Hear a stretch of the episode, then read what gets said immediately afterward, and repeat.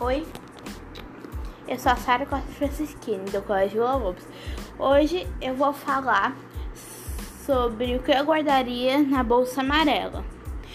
Eu, eu, eu guardaria um segredo que, por exemplo, é meu diário e várias outras coisas que eu faço. É importante pra, pra mim. Um beijo e tchau.